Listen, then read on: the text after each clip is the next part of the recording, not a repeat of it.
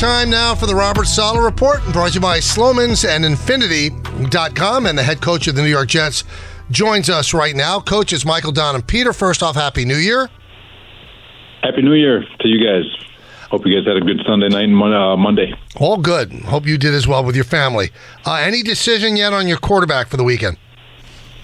Uh, no, we're still working through uh, uh, to see who's available. Uh, we'll find out more tomorrow. If Zach is healthy, would he go, or is there still a chance he wouldn't start? Uh, no, if he if he's healthy, he'd, he'd go. He'd go. He'll go. You know, we were just having a conversation about the defense, and we could throw stats out, and we can throw, you know, how we feel about the defense overall. Now that the season almost over here, how do you feel about how the way your defense has played overall? Uh, defense played well. It's just uh, you know we've had a couple of games that uh, weren't up to our standard. Um, but but overall, when with all things considered, uh, I feel like the defense has uh, performed well, with especially with backs that we've played this year. Um, it's been a tough schedule, but but overall, you know, I'm always going to have such high expectations for our defense and feel like we should shut out everybody. But that's just me. Um, but uh, but overall, I think it's it's done pretty well. We didn't get a chance to talk to you after that game, but were you surprised that Cleveland was able to put up that kind of a half against that, you know, pretty highly vaunted defense? Yeah, no, uh, like I said, uh, uh, Cleveland was not up to our standard. We had some opportunities too. You know, we uh, feel like we had two interceptions that uh, um, uh, we missed out on, but uh, but overall, give them credit. They did a really nice job uh, making plays when they needed to make plays, and um, they, they were definitely a step ahead of us with regards to to, to, everything involved. You, I, we all, I also was off. Coach didn't get to talk to you after the Commanders game. You didn't exactly look capable of enjoying that win there at the last second. No, it. Um, you know, again, we didn't finish it. Talk it up to four really bad, four straight quarters for for uh, of, of bad ball, and uh, but uh, but I do think uh, defense came back in the second half, played really well because uh, Cleveland was still trying to score and, and put up points, and uh, felt like we did a really nice job forwarding it and uh, giving our offense uh, some opportunities. Took the ball away three times, scored on defense. Um, but like I said, it's um, you know the expectation for us here is to to lock opponents down and not let them score, and so it's uh, when that doesn't happen, it's you're always trying to find the right answers. You know, it kind of went viral a bit, Coach. Your reaction to Rich Cimini's question after the Browns' loss about your reactions on the field, and you want me to turn over the podium, that whole thing. Um, but I, I thought it was a legitimate question, just from the standpoint of you don't look as animated as you did when you were in San Francisco. It, for is that fair? And if so, why? Um, you know, I, I have gotten up and, and spoken about this. I feel like a million times since I've gotten here, but uh, you know what people see uh, from uh, what people took from animation in San Francisco was celebration. I always celebrate with our team, always. And um, but in in adverse situations, I'm talking to coaches to try to figure out how we can get the player in the right headspace so he doesn't so he doesn't make a mistake again.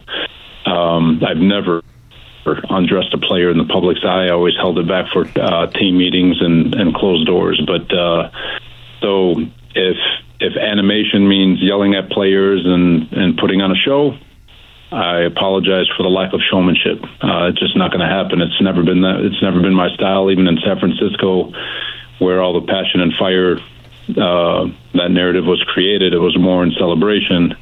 Um, you know, playing great defense, getting takeaways, getting stops, uh, and celebrating with the guys and on all the work that they put in to see them have that that success. Um, I'm always going to be the first one to to to jump up and down for them. Aside from their family, I guess. Coach, you, you guys released Dalvin Cook today. Why the before the first last game of the year? Um, you know, there's obviously a, a, a business part to it, but Dalvin's been an unbelievable teammate, and uh, uh, we really, really appreciate his time. I know it hasn't gone nearly as well as anyone had hoped for, especially him. And uh, um, but just an opportunity for him to get out there and uh, um, try to finish off the season strong. He's got a lot of juices left in his legs, and like I said, it just didn't work. But uh, again, an opportunity. He's done he's done us well, and we you know he's been an unbelievable teammate, like I said, and even through all this adversity, he's been a great mentor to his teammates. He's been a great uh, sounding board for coaches. Um, he's been awesome, and uh, just appreciate everything he's done here. Woody has given you a vote of confidence. What what does that do for you? Um, I'm I'm always uh, focused on the next opponent. Right now, it's obviously it's Patriots trying to finish this, this thing strong, and uh, uh, always always appreciated. You know, he's uh, I speak to Woody daily, and um, and he's always uh, been very supportive. Obviously, challenges us daily, but at the same time, he it's uh, never wavered with regards to support. Did you ever think that your job was in jeopardy? I, you say you don't worry about that, but in a quiet moment, when the owner says, you know, you're all coming back, that's got to feel good. But did you ever wonder that you weren't coming back? Uh, honestly, no. Uh, it's just a um, like I said, it's a. Uh, I don't. You don't have time to think about that stuff. Mm-hmm. You're just focusing on the moment. You're focusing on trying to get uh, uh, the, do the best job for your players. If you're worried about next year, you're worried about the past. It just it doesn't it doesn't do anyone any good. And I've said it before. There's two types. There's those who have been fired and those who are about to get fired. And um, you know, you just you've got to stay in the moment. You got to stay disciplined. The players are counting on you to put your best foot forward, just like we're counting on them to put their best foot forward. So, uh, worrying about external noise and worrying about jobs and and all that stuff, it's it's not that's not our place. That's for that's for all of you guys. Robert Saleh is our guest here on the Michael Kay Show. You know, we spoke about this before he came on, so it's only fair to say it to you. You know, this has been the year in the NFL of the backup quarterback. A lot of lot of starters have been hurt. A lot of teams have survived and almost thrived with backup quarterbacks. What do you think is? I, I know that you guys have also had a very big extenuating circumstance with the offensive line being ravaged as well. But why haven't you guys been able to squeeze more out of your backups than other teams have? Um, I'll, I'll, let you. You know, I've got a uh, stuff that we're going to study. Obviously, I've, I've got my thoughts. I've got uh, you know, and anything I say right now is just going to be presented as an excuse. But right. it's, uh, but I do think I, I do appreciate the way our guys have battled. We got the four and three um, after the Giants game, and you know, just things didn't go well the the, the way we were hoping for over the second half of the season. Um, we have a chance to finish strong, win three of our last five, uh, which would be awesome. But uh, uh, there was a little bump in there where we just couldn't couldn't get over the hump after the Giants game, and uh, you know, there's no excuse for it. We got to be better. We got to be better as coaches. We got to be better as players. We've got to figure out where exactly uh, we went wrong in that middle that middle portion of the season, and uh, and ensure for everybody that it doesn't happen again. And sorry about the redundancy of, of this question because we've asked you a lot over the weeks, but it's really, I think, come to a head over the last two weeks. 26 penalties in the last two games, coach. What is that about? That's just an inordinate amount of penalties. Yeah, no, there's um it's it, it hasn't been good. Uh, the discouraging thing about last week uh, was a lot of the pre-snap penalties, um, uh, the offsides, the illegal formations, the delay games. Um, that's it, that's not good. Um, I'll always look inward. Obviously, on pre-snap penalties, you're always going to look inward as a coach. Same with post-snap. Um, and so just just challenging ourselves from an offensive staff, even defense, and making sure that we're we're putting our players in a position to be able to, to be successful. Um, I know uh, over the last five weeks we've gotten a little bit more production on offense. It's not saying a lot, but it's uh, but we have been producing, with the exception of the Miami game, um, and generating points and generating opportunities. We just and with that comes a little bit more uh, complexity with regards to offensive design and. Uh, you know we're trying to create more space. So, like I said, it's it's things that we've got to be better at. Uh, we've got to find a way to simplify for our players, but remaining complex. Uh, so we can keep the ball moving the way uh, in the manner of which we all desire. But um, but it's definitely something that we've all got to look at and make sure that we're we're much more efficient in these situations moving forward. Everything is baby steps. Is it important to win this game against the Patriots just to get that monkey off your back while they haven't won 15 straight games? And you know, you go into next year with a clean slate. How important is this game for you?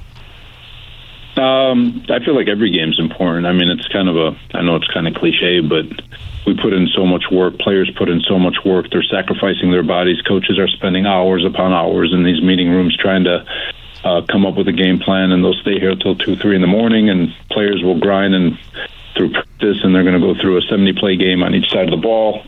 Um, you don't do all that with the expectation to, to not to not win. You, you do it to win a football game. You do it to put your best foot forward, and uh, uh, so it always feels good to win, regardless of the time of year, regardless of what's at stake.